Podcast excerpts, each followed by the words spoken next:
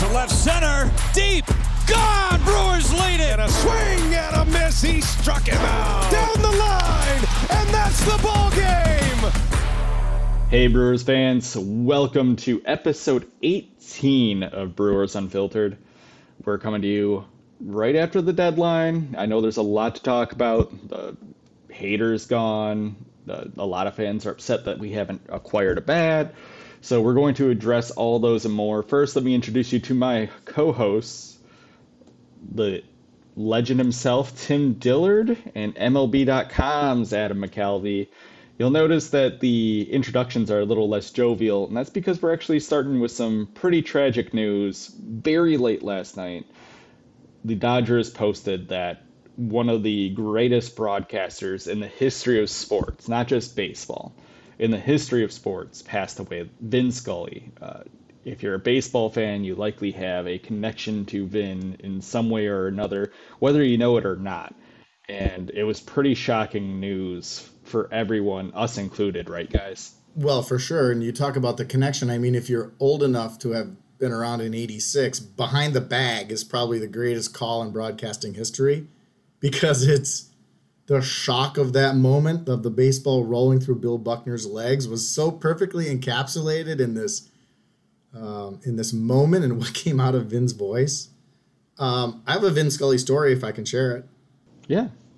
Um, I talked to H- Tom Haudricourt this morning to make sure I got the details right because in 2016 we went to Dodger Stadium in June and it was Vin's last year and Tom of course had covered baseball for a long time so he said, let's go over and pay our respects to, to Vin. So we go into the, the little booth at Dodger Stadium and he's down there. And of course, he's, he's in person exactly what you would think he is the most gracious, elegant, classy gentleman in the history of this sport. And we say hello and congratulations. And I think it was Tom who said, you know, might we take a picture? And Vin's getting ready for the game, so he could have been like, "Guys, it's it's not a good time. Next, maybe you know, next time or after the game, or said something."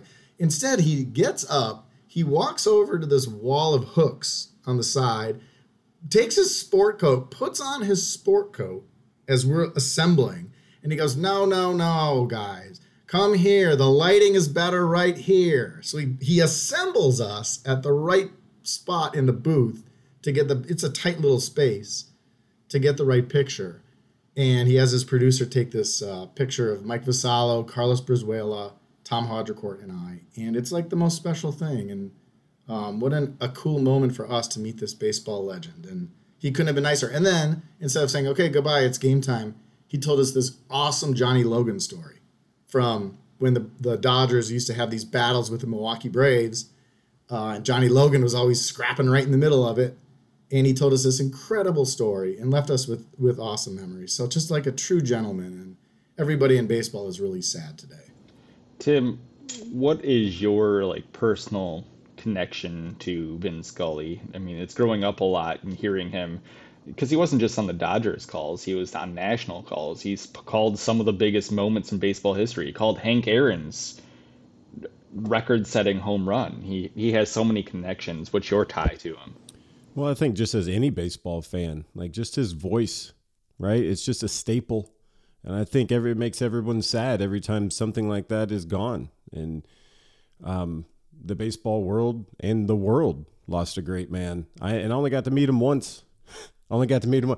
I tweeted out that I was thanking God that my my career was just good enough so I could get a chance to meet Vin Scully, and I did and uh, and and it was amazing because I think what a lot of times you know you always want to know what kind of impact you leave on somebody, right? Or maybe you don't even pay any attention to it whatsoever. Um, what I got from Vin Scully is that uh, he's a genuine human being. We were on an elevator. I was with the bullpen for the Brewers. I think it was 2011, and we always found new and exciting ways to do conditioning. Right, like you don't just jog uh, poles all the time or run sprints and I believe John Axford decided, you know what, guys, we're going to run stadiums at the very, very top of Dodger Stadium. Top of the park. And top of the park. I mean, it's it's built really strange because you feel like you're going to fall off of it. But anyway, I didn't know that. Never been up there. So I'm like, how do we get up there? And Axford goes, let's run up the stadium. So we just jump the fence. We run through the concourse. We go find some elevator, we get on it, we start going up. And I mean, you got to think about this. Me, LaTroy Hawkins, Kameron Loe, John Axford. Uh, I mean, there's probably like eight of us, nine of us on there. We're all really tall guys. We're all barely fitting on this elevator. The elevator stops before we get to the top, opens up. Vin Scully is standing there. And we just erupt. We're like, no way. And he's just going, oh, hey, boys, you know, blah, blah, blah, getting some running in. And, blah. you know, we're all, we're just like in shorts and t shirts, just going, this is the most amazing thing. And he just, he, he opened his mouth and we all shut up real quick. he goes, and he, and he just said he, that he enjoys watching us pitch. He said, you guys do a fantastic job. You're such a joy to watch and and we just couldn't get enough of him. I mean, he was such a genuine person. Thirty seconds, we saw him for thirty seconds. Door opens again, he gets off, and we were just like in awe that we just met this guy. But that's what he does. He impacts. Uh, he impacted us in just thirty seconds, and anyway, that's that's kind of what you're leaving, right? In the big scheme of things, that's what you leave on people is your is your impact, and uh, and it was a pretty amazing moment the best part about that is he probably could have done two minutes on each of you. You know, John Axford, the pride of Ontario, he did. Canada, he named, scouted he by named... the Brewers in a snowstorm in 2009. Whatever. I don't know if he knew my name, but he did throw some out there. He knew LaTroy. Um, I think he knew Axford already. Uh, it was it was pretty cool, man. Yeah. Well, unfortunately, I don't have a personal tie to Vin Scully. It's all just memories of baseball calls, but those are treasured memories. He's the voice of a lot of big moments of my fandom. So rest in peace, Vin. Our sincerest condolences go out to the Scully family, to the Dodgers, the Dodgers fans, and to baseball fans everywhere. But while we want to talk, one of the greatest to do it we have to move on because there's a lot of Brewers news to discuss.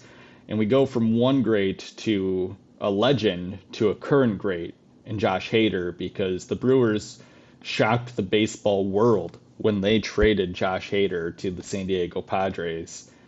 End up getting Rogers, Lamet, Ruiz, Gasser back in the return. We'll get to that in a second. But first, Tim, what's the impact on trading someone with the history, with the track record of success and the talent of Josh Hader, what do, what does that? How does that hit the clubhouse or the team? You know, you, you if you're around long enough, you're gonna have teammates, you're gonna have friends that do get traded, and and it's part of you's kind of happy for them in some ways, and then other parts are like selfish, and you're like, no, we want this guy. I like seeing him every day. He is my friend. Um, and on a bigger scale than that, the team. You want a guy that comes in and just puts up a zero every single time he's out there. That's what Josh Hader brings. So I don't know. It, I think it did shock a little bit because I don't think anybody, I don't think the Brewers had to trade him. I think that may be the reaction that you're getting from a lot of the players in the clubhouse is because they're like, we didn't, the Brewers didn't have to trade him. There wasn't like a deadline coming up where they had to trade this guy because something was going to lead to something. It was, um, and it's not a knock on any of the players other you know that are involved, but um, just the shock of just didn't see this coming because it it wasn't it didn't need to happen. But I get it. It's tough. It's tough to watch friends go. Well, right, and I think from a outside perspective, what you're looking at is a first place team trade, trades away a generational talent, right? Uh, Josh Hader could be the winning, like the person who's won the reliever of the year the most since it's become the Trevor Rosenthal Award. Not that long of a history. Well, Trevor Hoffman. No offense to Trevor Rosenthal. Trevor yeah, yeah. Trevor Rosenthal's on the brain because he was acquired. Coming up later. Sorry, Trevor Hoffman. Brewers great. Thank you, Adam, sure for Hoff catching listens. me there. Not, not to jump in and correct you. I'm sure. No, that's a totally that's an important correction. it's almost like I'm reading ahead on our agenda while trying to discuss. Uh, but yeah, so he's a you know three-time Trevor Hoffman reliever of the year award winner. He is a, I believe, four-time All Star. He's one hell of a player and a generational talent. And the team's in first place right now you like to have generational talents around.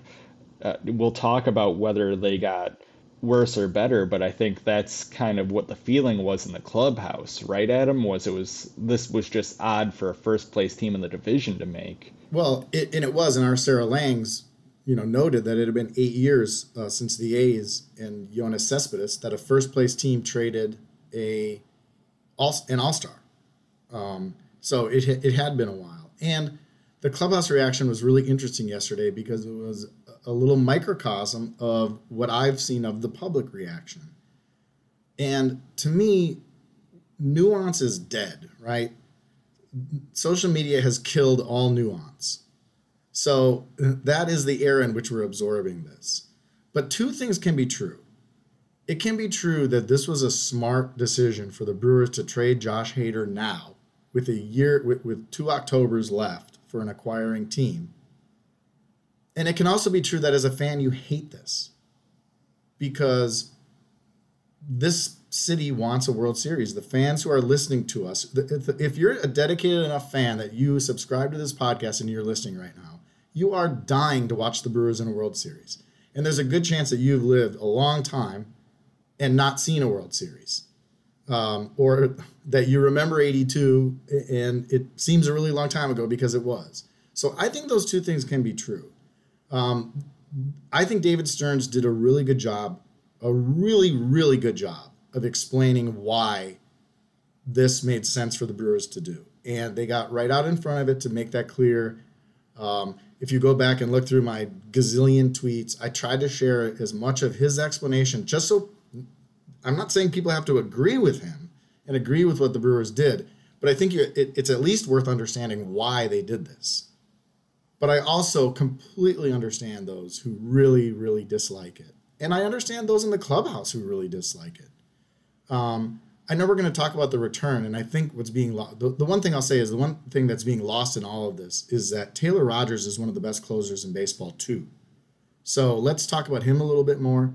Um, but but I, I certainly understand why this one hit hard and why a lot of people really hate the idea of a team making a nuanced move in a season at a time of year in which all in is so much more enjoyable if you're a fan. It is so much more fun to be a Padres fan and watch them just trade everybody and go for it than it is to try to be a Brewers fans and think about this in a logical, nuanced way. That's not fun to do at a trade deadline, and I totally get that.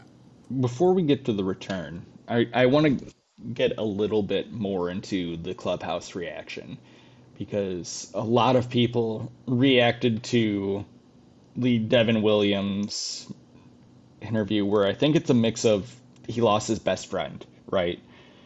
And then also he's trying to be good to the organization that has drafted him and developed him and chooses words wisely, right? His there's some trepidation in what he's saying. There's a, a lot of pickiness but then you look at the other side, like you said, it's a microcosm what's happening online. And Christian Yelich is saying, look what this organization has done for us to this point. Who am I to question the decisions they make? They've gotten us this far. Why should I ask any questions about what this what the, the front office is doing to help this team? And and I think my point again would be both can be right.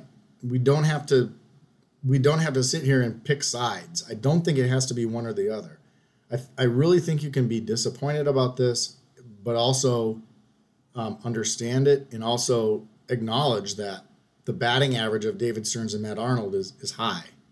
So um, I, it, it will be fascinating to me to go back and revisit my stories, um, all of these tweets and reaction, listen to this podcast again on like Halloween and, and see what we think then and see how see if it see who was right.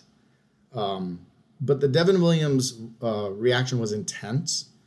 Um, it, you know, t- Tim, you, we were just talking before we even got started.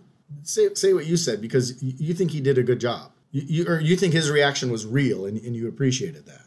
Yeah, I mean, what what do you want him to say? Honestly, like, what could he have said in that moment?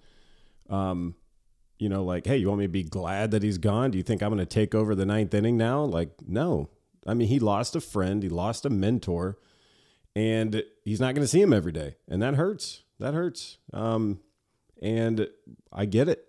And the fact that the fact that he's not trying to hide that or try to put on some front or make up some words uh, to me is what's awesome. And I think that's why Devin Williams is who he is because he he's not trying to be fake. I mean, you look around, he's one of the most real guys that they have because he's constantly um, putting himself out there in different ways. So I I I agree. I, agree. I, I think he should be disappointed, right? Like you're talking about the buddy cop movie, and they're sitting there going, "Dude, why'd you get rid of my buddy? Why? Look at all these. You know, there's nothing else you could have done. You come after my throwing partner. That's how that's how deep it goes for those guys. Uh, when you're a throwing partner, man, that's that's a big deal. And they were that's what they were for uh, you know several years now. So I don't know. I thought it was real. I, I don't think anybody has to be happy about this. Um, but you do have to know that if, if you don't like it, you gotta you gotta go to school or whatever and become a GM, and then you can just surround yourself with all your friends if you want. But this is the part of baseball; it's not easy. Now let's let's get into the return. There is one thing that I want to get into as we get into Taylor Rogers, and it's some nerd stats that I think can make this a little bit of an easier pill to swallow. If you look at Josh Hader and Taylor's ERA, they're pretty similar if we just look at the base stats, right? It was 4.24 when Josh was traded to Taylor's 4.35. They're a save off. The counting stats are there. But if you look at the advanced stats, a couple of things a lot you look at is fielder independent pit, pitching, which is FIP. Taylor's is at 2.34 compared to Josh's 3.47 at the time of the trade. Taylor Rogers ERA plus, which is a weighting of ERA performance and park factor, was at 87 and Josh's was at 97. We were talking like if you're going to get anyone who compares to Josh Hader, Taylor Rogers is probably one of the best pitchers to compare to Josh Hader in terms of success, nastiness, and just yeah, he's had a rough go of it as a or in recent weeks. But just if you're looking for a guy as reliable as Josh Hader, this is probably the guy, Tim. Yeah, I mean, if you had to sit there and put together a guy that's almost exactly like Josh Hader, but not, this is him. This is him, and probably the only one in all of baseball, um, except he's three years older than Josh Hader. But that's it. I think everything else is pretty, you know, pretty online. And you know what? What do the Brewers do? They take anybody, any good pitcher, any bad pitcher, doesn't matter, and they make them better. That's just what they do. So are we going to see a, a, a better Rogers? Maybe. I mean, that's hard to say because he does have, you know, what, 28 saves. That's pretty good. Second in all of baseball. But I don't know. I it's amazing that the Brewers were able to kind of pull this off in that way. Like, how do we replace this guy? Well, let's see if we can get the guy that most resembles everything that he's done, and we'll bring that guy here. I don't know if he's cheaper. I don't know if the contract stuff. I don't know how all that kind of stuff works. But um, I mean, honestly, on paper, that's a it's a really good move. Um, I don't know. I just gonna kind of miss watching Josh Hader run out there though. The the big thing, the big difference is that Rogers is a free agent after the season. That that's one. Um, but you're right. The the the the the stuff, the the look minus the long hair, the way the season has gone, the way July was tough. Rogers had just been removed, kind of given a break from the closer role in San Diego, and they were kind of going by committee a little bit. But we talked to him yesterday, and I'll I'll write some of this. Um, he had a deep dive with some of their analytical people in San Diego right before he left and kind of was given assurances on some of the deep stats, Brad, that you're mentioning, that there are not there were the Padres did not believe there was a need for major changes and overhaul. It was just a bad stretch that good pitchers go through, including like Josh Hader was going through. So I think that gave Rogers a little bit of um, peace of mind, and it also made it really surprising for him when he got dealt. I almost felt for him a little bit um, on Tuesday in Pittsburgh because he was he was very shell shocked by the fact he got traded. He did not expect he got traded in April from the Twins to the Padres, and he did not see getting traded again. So it was a big surprise, and he comes into this clubhouse where everybody's shell shocked about Josh Hader being gone, and the whole conversation is about Josh Hader being gone. So that put Taylor Rogers in a tough spot.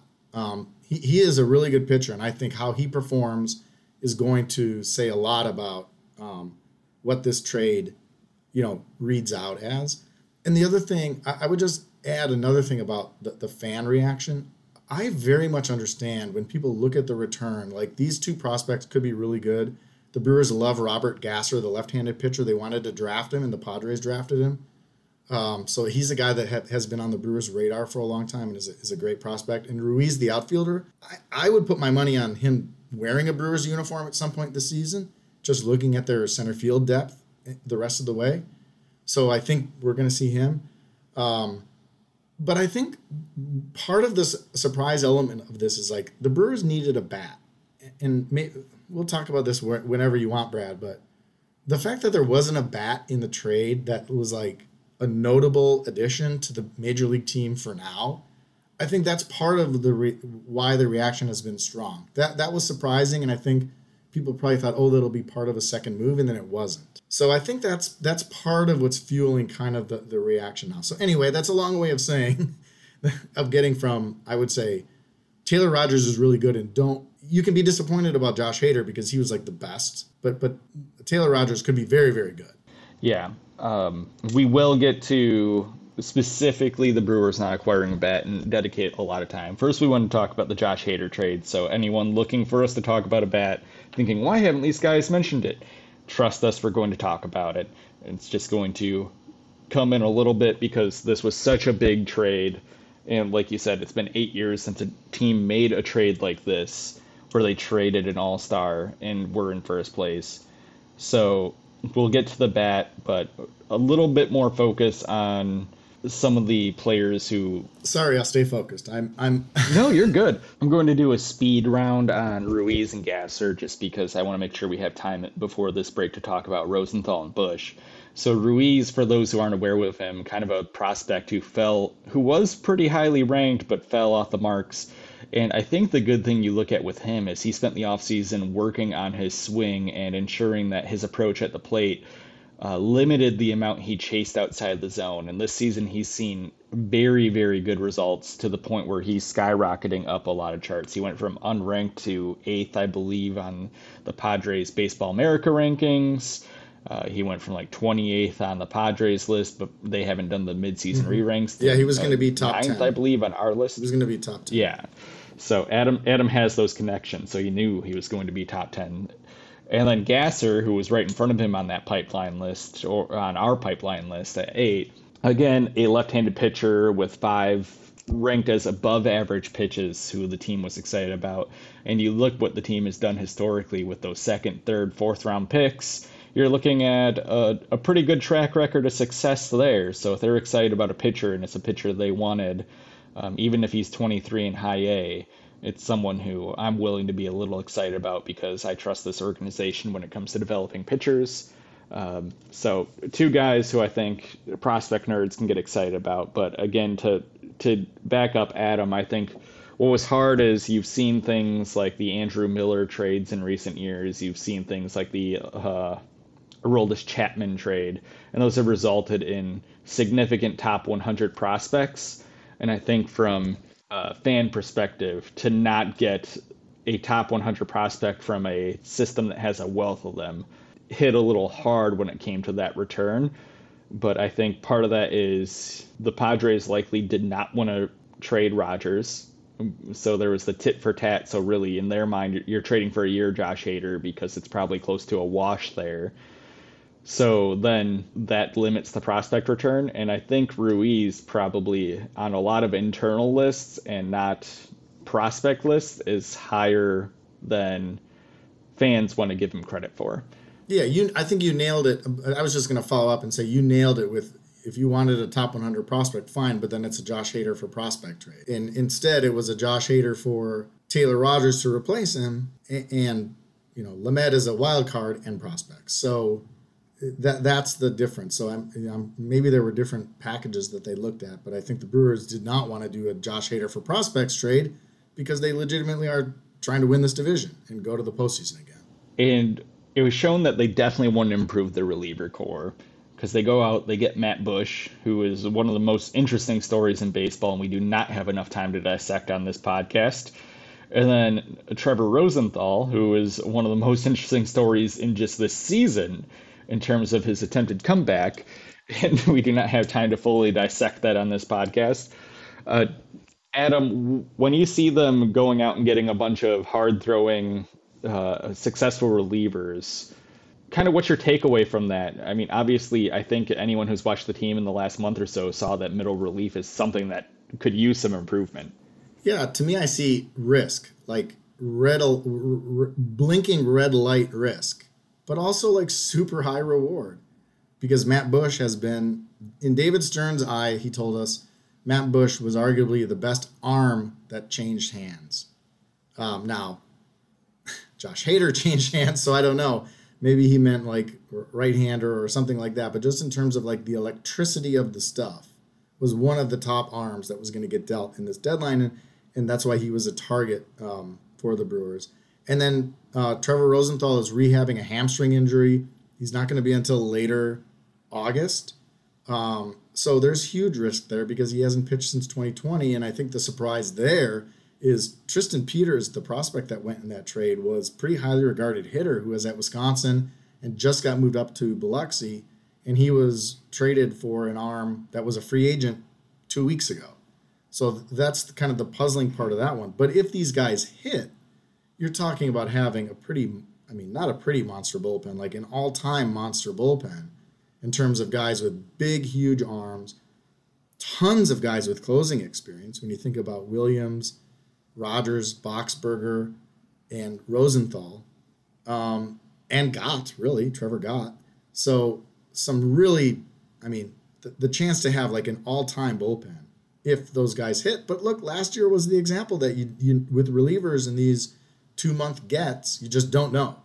Um, and it did not work for the Brewers last year. So this year they threw a lot more options up there, and they hope that a couple of these guys, you know, hit big, and then you've got a really killer bullpen.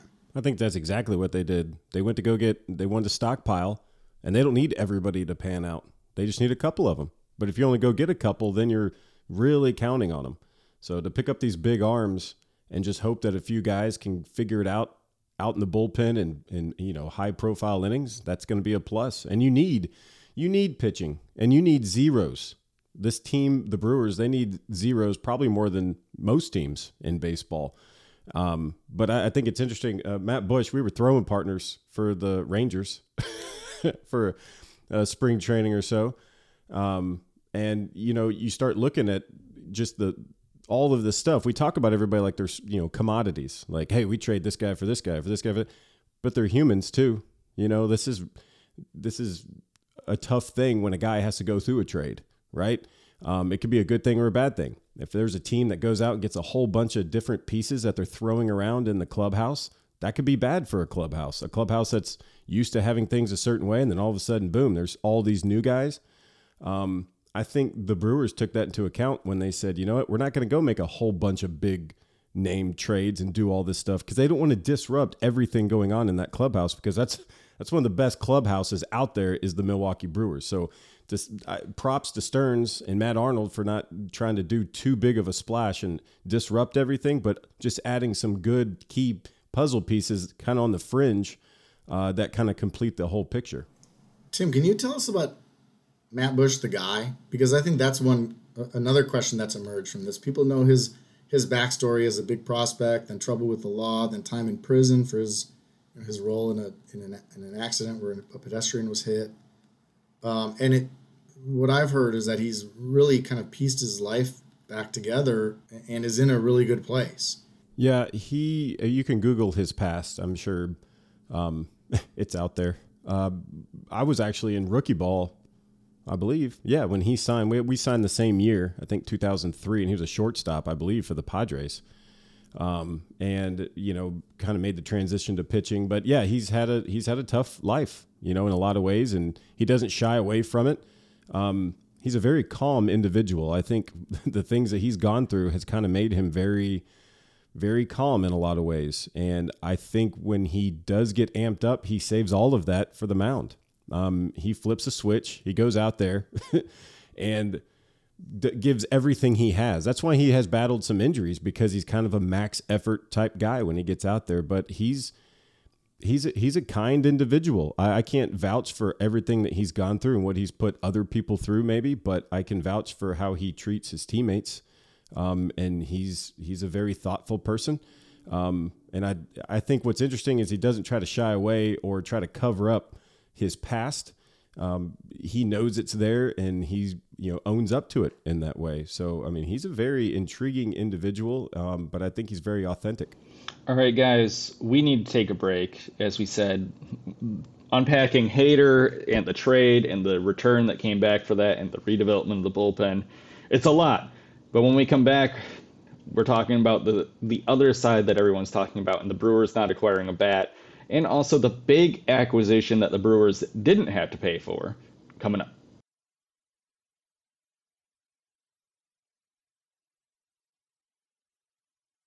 All right, welcome back. If you're online and you're a Brewers fan, you know that every single fan, and normally this is a Twitter problem, but this was because normally I talk about what fans are saying, and Adam says, "Brad, get off Twitter." you spend too as, much time on there. As a guy who had to manage Facebook and Instagram and TikTok, let me tell you, this was an everywhere problem, um, and it's that fans are pretty upset that the team didn't go out and acquire a bat. And I think a lot of that stems from looking at this roster and seeing, aside from Andrew McCutchen and Hunter Renfroe, uh, but you see a very similar roster to the one that struggled to score runs in Atlanta. And that leads to fans having anxiety that if this team didn't get a bat, is this going to be another early exit for the from the playoffs for the Brewers? So Adam, in your role, were you surprised that the Brewers didn't go out and add a bat? Extremely. Um, and it was the one of the first questions for David Stearns after the deadline uh, passed, and he said they they were in lots of talks, and it was um, some players who were traded, some who weren't, and I think the latter category was particularly interesting because there were probably more hitters than expected that didn't move. That that I think the Brewers and other clubs expected to move, and I think that was one of the notable storylines of this deadline, and whether you know, look, it, it we don't know what the offers were. Um, so it's it's really hard to analyze things like that. The the Brewers didn't find a deal that they liked. And um, you know, again, I think this all-in mentality tells you, well, that's not an acceptable answer. Pay whatever you know. The the Padres did what it took to get Juan Soto. Do what it takes to get whichever bat was on your list, Ramon Laureano or whoever was the guy that you wanted. Um, but it didn't happen. And sometimes that's because the team just opted to hang on to a guy like Ramon Laureano in the A's case because he's got more club control and you can choose to trade him at a, at a time where you feel like you're going to get better offers. So I think it was, as far as David Stearns put it, uh, it was not for lack of effort that they did not augment the office. He also did say the way their offense is built, it's a pretty balanced group. They like the balance of their group. They like the rate at which they're, I mean, they're scoring runs at a pretty good rate. Um, I think they feel like their offense is better than it gets credit for, and they were not going to get into the area of the friend at the frenzy of the deadline making a move just to make a move. And I think that all led up to not adding a bat yesterday. And I think historically, you look at David and Matt's track record with transactions, and they generally pay the price they want. And when looking at the players who didn't get traded, it sure seemed like organizations weren't really bound like budging on cost. You look at the Cubs kept Willson Contreras, who has half a year of control left, and a lot of teams wanted, but obviously they had a set cost in mind, and they weren't budging from having a team pay that cost. So I I wonder, being an outsider who can only speculate and only you know take at face value the things that we're told um, I wonder how much of that was a factor, especially looking in if they were waiting for some of these more affordable pieces to kind of drop in price, and the price just never dropped, and they were waiting to play the market, and it just never changed because it was an odd trade line in that way, deadline in that way. Um, Tim, when you're looking at it from a broadcaster's perspective, a guy who looks at the team all the time, do you feel that they need to add a bat at this deadline, or do you kind of trust what the organization says that th- this offense can get it done? I mean, all honesty, when you start talking about trades, just just in general, you're almost implying that the people that you have are not good enough. We need somebody else, right? And as a player, that's kind of offensive a little bit.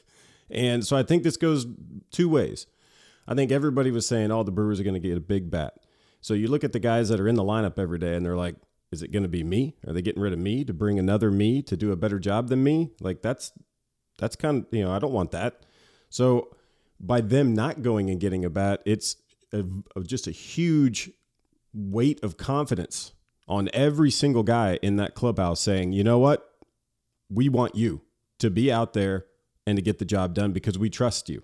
And that right there can do much, as much for a player as a one player can do for a team uh, by going and getting somebody. Like that, just right there as a player, hey, we have confidence in you. We enjoy what you're doing. We know you're going to deliver.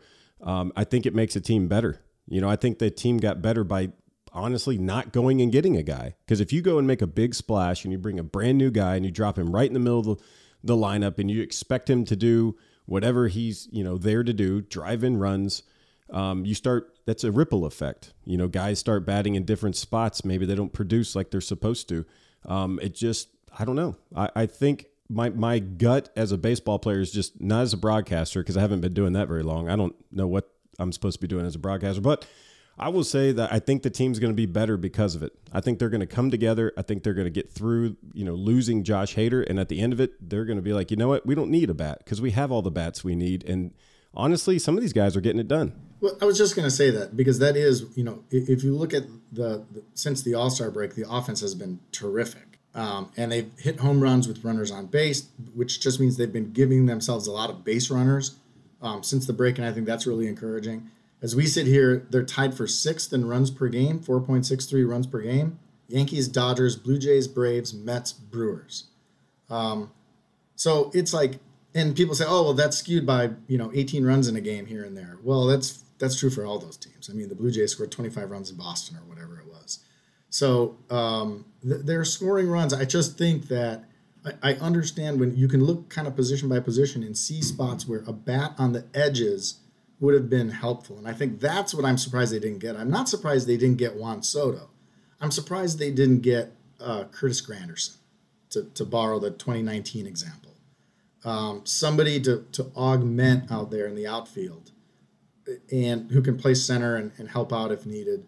So that's what surprises me. And, and look, I, you know, I, again, I just want to make clear that we are we're not being like elitist here and saying that anybody who complains on social media is wrong. I, I you're I totally get being up you know being upset that that if your team didn't do everything that you felt was humanly possible to, to add where they could possibly add.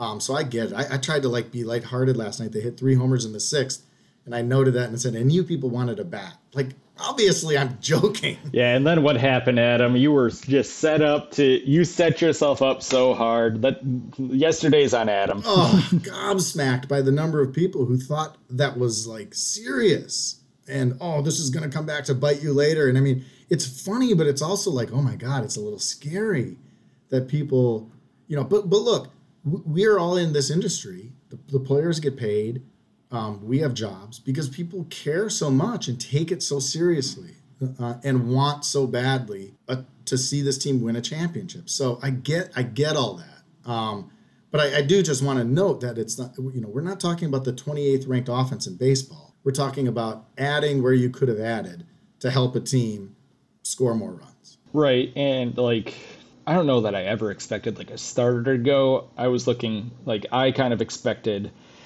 based on the things that David had said previously, because he gets to be the face of these conversations, like I was expecting, like maybe like a platoon bat, maybe you know a lefty to partner with Tyrone while Tyrone, uh, you know, gets going again, uh, something along those lines. Um, well, the spiciest thing from yesterday, um, our chat with David, because we, I, you know, obviously we asked him about bats and, and why didn't they go get anybody and um, I asked, you know, what do you at center field? That's the one area where you kind of think if you you got Taylor and Davis, like what's your what's Plan C?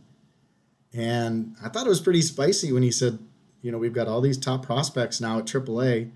They they they added four uh, top ten organizational prospects if you count Ruiz in the trade. Uh, plus, what Frelick, Wiemer, and Garrett Mitchell are all at AAA now. I thought that was a little spicy that David Stearns says that's the pool of players with Ruiz, and I would probably put Brice Turang in there because he's played center field. Um, guys that they think could help down the stretch. So who knows? You know, that's talk about wild card. A guy uh, with no well, Ruiz has a little taste of the bigs, but uh, you know, guys that would be in their big league debut, but are super talented. So I, I don't know. I, that was kind of one of the things that almost got lost a little bit yesterday. I think in the deadline.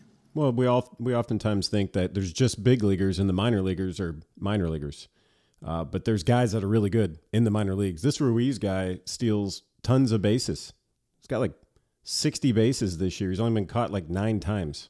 So I mean, you're talking about a guy that can go get called Nine up and, and nine times. Is that what I, how I said it? No, that's um, sorry. Did I get it wrong? No, Ferris Bueller nine times, Ed. Nine times, yeah. My Nine bad. times. Uh, you pulled it on me. I didn't even catch that. I was trying to get in a serious thought. about. Sorry, sorry. Th- Okay, I'm guy. messing up this podcast. I know. Ah, can we just start over? no, uh, but he, but that's the thing. They have a bunch of guys that can probably be impact players, and what you're doing is you're going.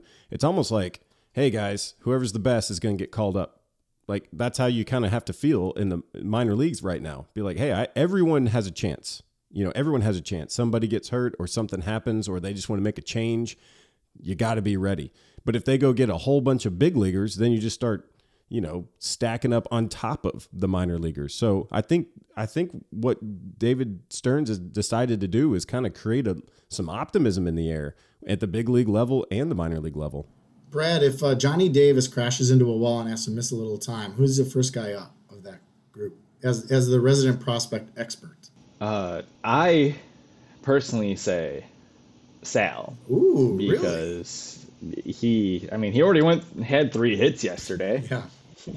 started his career with a double, um, but I just say he has a lot of impact, and then also uh, being from the left side is interesting. I know your prediction is Brice Turang, Yeah. but uh, I, I see them kind of doing a Grisham thing, which Grisham came up in August of 2019, made the playoff roster, uh, had some meaningful at bats for this team, and uh, what was a big impact down the stretch.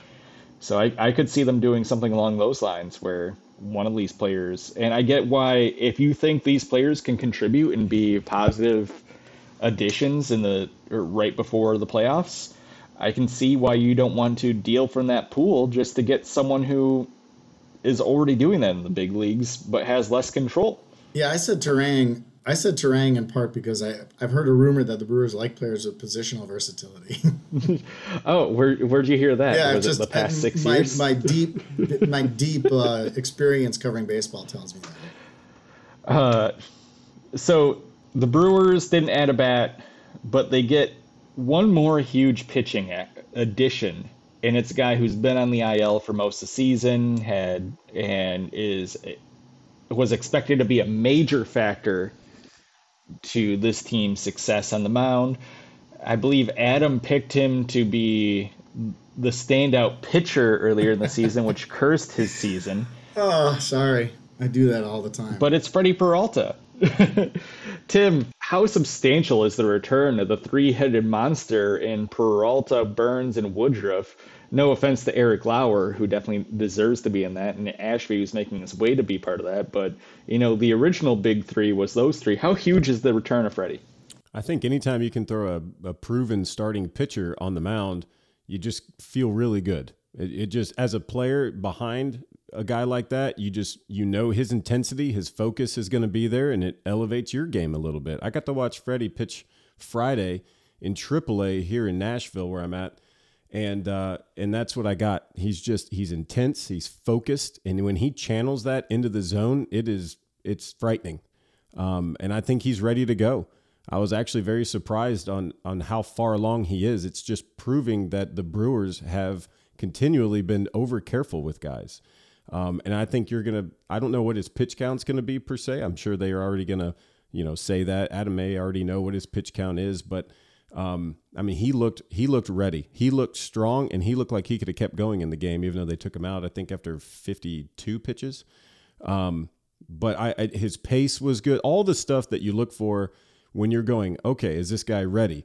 Uh, you can't always just judge it on the radar gun. You have to see all the ins and outs. Can he field his position? Is he holding runners? Is he quick to the plate and making his pitches? All that stuff was there. He looked like a big leaguer that just happened to be visiting in town uh, to go and, and, pitch off a AAA mound. So that I, I'm looking forward to watching him go again out there. Well, I usually think of starters building back up, and Tim, you know this as you're getting ready for seasons as a starter, kind of 15 pitch blocks. So if he was 52 pitches in his last rehab start, you give him, you know, 65, 70, 75 pitches, probably depending on how the game goes, and then continue to build up from there. And this is earlier than expected. And we talked to Freddy, um, who's really excited to be back and has been feeling um, better faster than probably anyone thought. And, and the stuff was there to the point where they thought, let's finish this build up in the big leagues. Well, it's going to be huge having him back, I think. But I also learned, Brad, that one of the things people hate on so I learned so many social media lessons this week. when people are at their angriest is when you really learn. People hate the idea of like, oh, this is just as good as a pickup. Like that's one of those tropes at trade deadline time that drive people crazy. So um, don't don't phrase it like that. No. Well, if they traded for uh, a... well, this is just as good as a trade because you're getting a player who should have been a Cy Young finalist last year back in the rotation. This is like trading for Carlos Rodon. Mm, you're in, uh, this is they're going to hate this. yeah, they're going to hate this, but look, I I have some emotions about the trade deadline too, but I'm excited for Freddy to be back, and if this is what I need to say to myself to be like excited for Freddy to be back, go for it. uh, actually, I'm just I'm just excited for Freddy to be back. He's just so much fun to have in the clubhouse for starters. Like that guy is always smiling. I, I think that guy could get hit by a bus and then he'd run to him and he'd be smiling. Like he, he just cannot get the smile off his face except for when he's on the mound. And that's he's such a fun presence to be around in the clubhouse, uh, on the field. He's always laughing, he's giggling, he he just brings a good energy. And then when he's pitching well, which he looked like he was pitching well in Nashville, uh, based on his success, he is just an amazing pitcher and a, a joy to watch. You have all the, for lack of a better term, herky jerky movements on the mound with his mile high leg kick, the uh, like stretch towards the mound that's a foot longer than him. He's just a joy to watch, and I'm excited about it. And it, it's one of my positives. I can't wait. Well, we need to take another break. When we come back, we're dishing out our stat of the week. Stay tuned.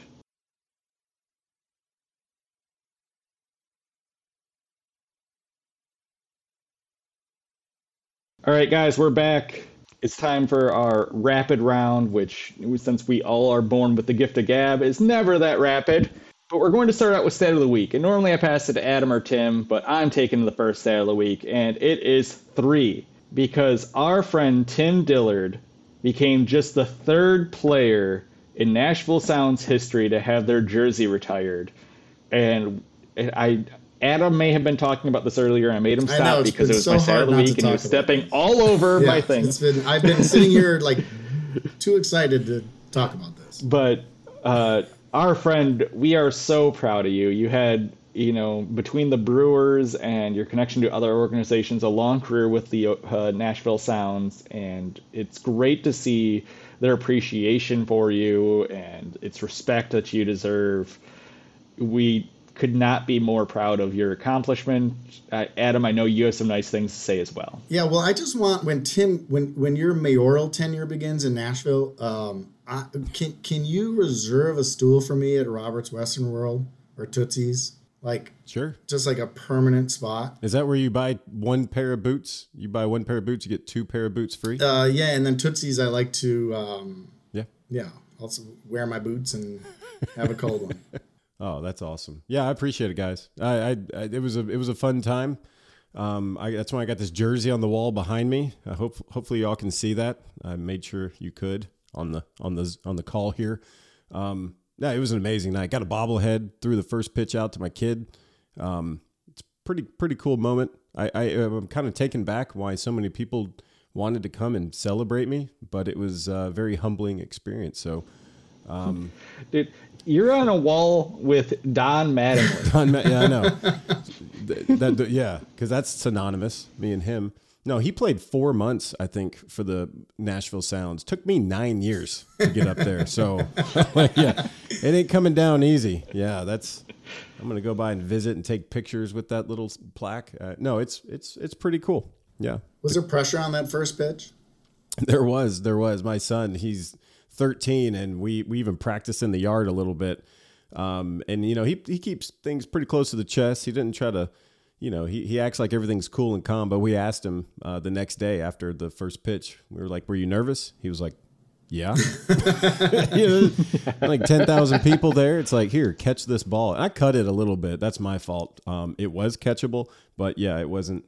Uh, the, it wasn't a completed catch, but it was it was still awesome. It it wasn't even about catching it. It was just the fact that I got to be on the field with him, and my other two were playing umpire behind him. So it was uh it was a pretty amazing moment. The vibe down there pretty good. Oh, always. I mean, like it's they're drawing huge crowds, and now they have all these prospects. Yeah, they draw better than anyone in all of minor league baseball. Uh, they put on a fantastic show. Those games are like two hour, two and a half hours, right? Like two hours, forty five minutes.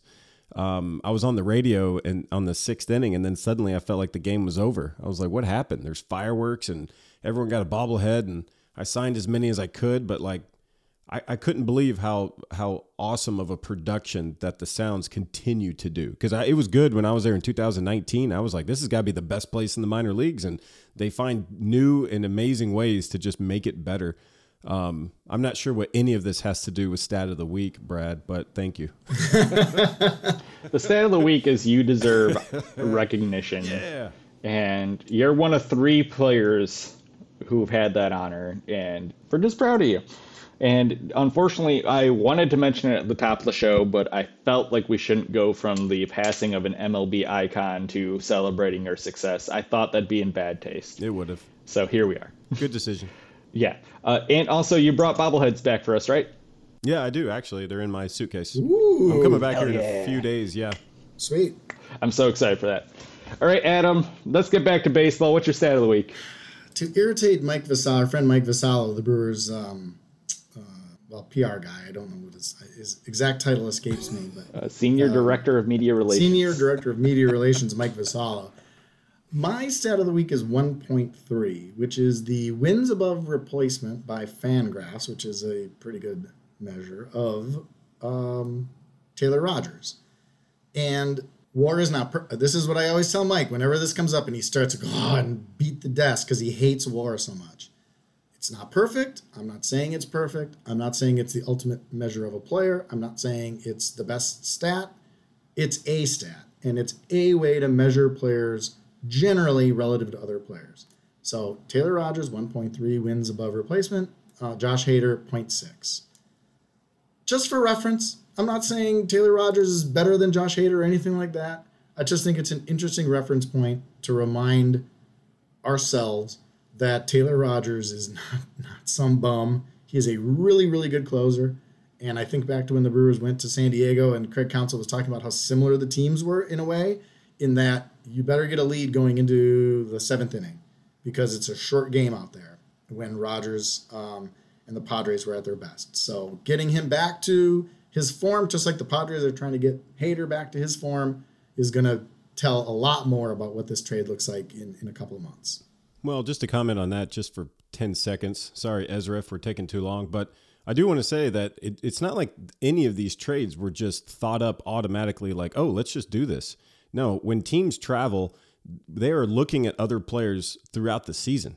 So you know that the Brewers staff had conversation about Rogers back when they were playing in San Diego. That you know that. You know they were looking at stuff, they're measuring everything they need to measure. You got advanced scouts. None of this stuff was done um, emotionally, right? Like just okay, we're just going to do this and sign here, and you know, I don't know if there's a document they sign or I don't know how trades work in that way, but there was a lot of stuff behind the scenes that led to that. It's not like they just said, okay, let's go for it. Um, they know what they're getting uh, in Taylor Rogers. That's all I wanted to say about that. All right, Tim, stat of the week. Stat of the week. Hit us with it. Yeah, you forgot me one. Yeah, one week. I forgot what week. Um, my stat is going to be one to be two. That doesn't make any sense. But one to be two. The Brewers, Renfroe, he needs one home run for the Brewers to have three players to have 20 plus home runs.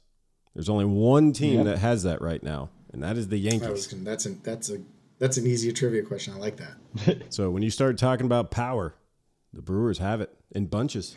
they got power and it's fun to watch of the two people to be racing for the home run leaderboard i'm not sure willy would have been on my bet rowdy probably would have been up there in my in my pool of players but i don't know if willy and rowdy going toe to toe and hitting 21 and 21 in the same day would have been something i expected four months ago all right we're going to end it uh, with favorite Hader moment tim i know you just talked but i'm going to go back to you because you shared locker space with the guy basically. What's your favorite Hader moment?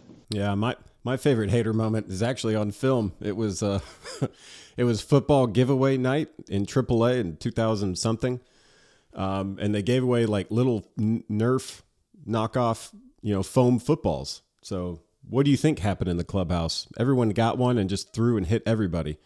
Uh, and Hader got yeah, we were locker mates, but he got hit one time and you could just tell he wasn't he wasn't in on it. Like he got hit and he wasn't looking. He was just like, All right, that's enough. You know, a couple guys were like, you know, no more of this. So we kind of made I made a fun video of just, you know, guys walking around with food and somebody would throw the football and knock the food out of their hand. and you know, some of it was staged, some of it wasn't. Um, we hit a couple of bat boys. We hit uh, one of the drug testing guys. he was a good sport. Well, he was there like all the time, right? Because I think the the company is out of Colorado Springs where we were. Uh, but at the end of the video, as I'm filming, someone goes, "Hey, I'm going to hit Josh Hader," and I was like, "Dude, he's playing ping pong. Like, don't mess with him." And uh, so someone threw it and hit him, and he turned around livid, and he thought I did it. he he reared back and he whizzed that thing, and it lit me up. But I was laughing so hard I was crying. Uh, but anyway, I'm I'm not even sure where that video is. I need to find it. But yeah, football giveaway night, probably 2000 whatever, 16 or 17.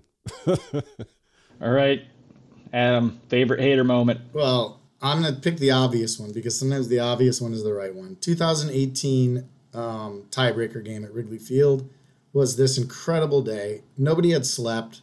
It was noon, a noon game. Jeremy Jeffress was unavailable, which none of us knew up in the press box at the time. And Josh Hader closed out that game um, after the Cubs had really owned the division for a long time.